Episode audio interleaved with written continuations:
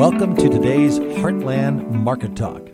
Well, the route to the downside for corn and wheat continues in uh, a large way. Uh, today is the anniversary of Russia invading into Ukraine, and believe it or not, wheat prices are even lower today than they were a year ago on the board for before the invasion occurred. Uh, the reality is the uh, grain continues to flow. Rumors over the last month that Russia was going to escalate its fighting in Ukraine have never materialized.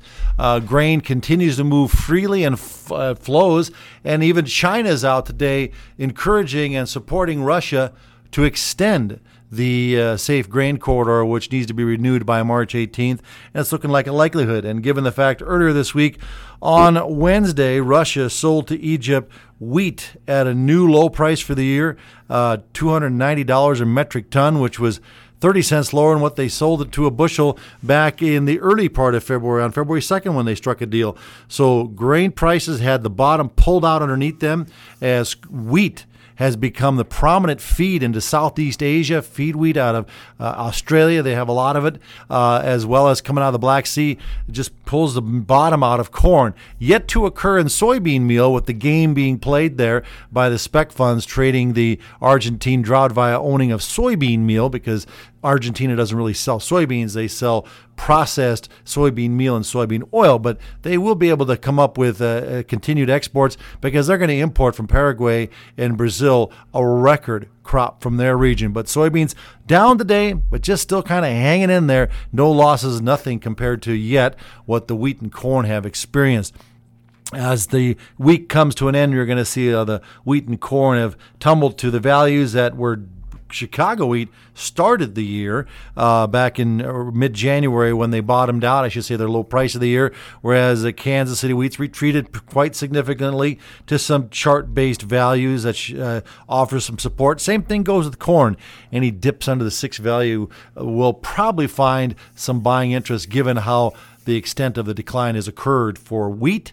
Kansas May down 23 and a quarter cents, 833 and a half.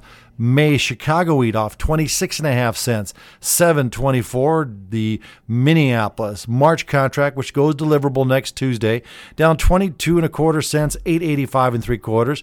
May off 19 and three quarters, 884 and a quarter. September new crop down 17 and three quarter cents, 864 and a half. In the corn, the uh, March corn, which again deliverable next Tuesday, options expiring today, we're down eight and three quarter cents to 651 and a half.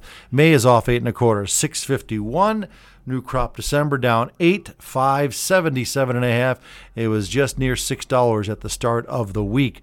Soybeans March contract down six, fifteen twenty-eight and a quarter. May off eight. 15, 19 and a quarter. We are now lower on the week despite the frost that had the markets all concerned earlier in the week. New crop November beans down 13 and a quarter, 1374 and a half. How would you like to have free live trading quotes on your phone to trade the volatile grains, energies, metals, and indexes?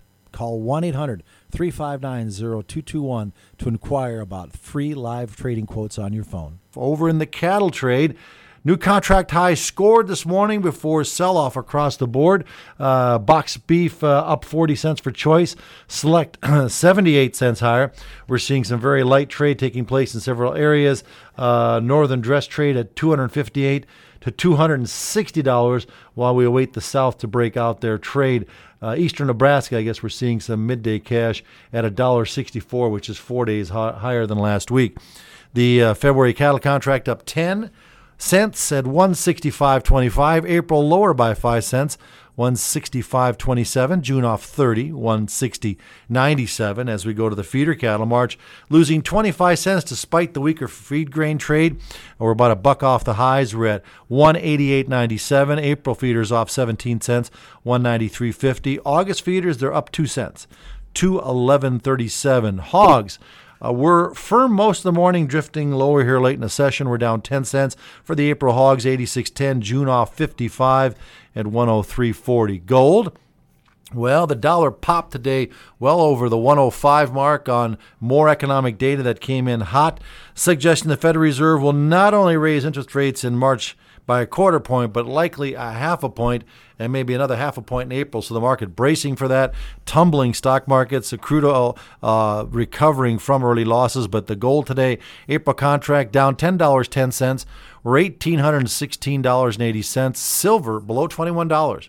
We're down 50 cents to 20.93 on the May contract. Bitcoin is lower by $350 to uh, $23,127, while Ethereum's off 60 bucks at 1,602. Crude oil bucking the trend, making a low earlier in the week. We're up 91 cents a barrel for the April crude oil, 76.30. Gasoline up a quarter of a cent to $2.58 and a half cents, while heating oil up almost 7 cents a gallon on the diesel fuel at $2.75 and 3 quarter cents. Any questions? You can always find us. Our phone numbers are at heartlandinvest.com. Thanks for listening and have a profitable day. Just a reminder to always remember past results are not indicative of future results.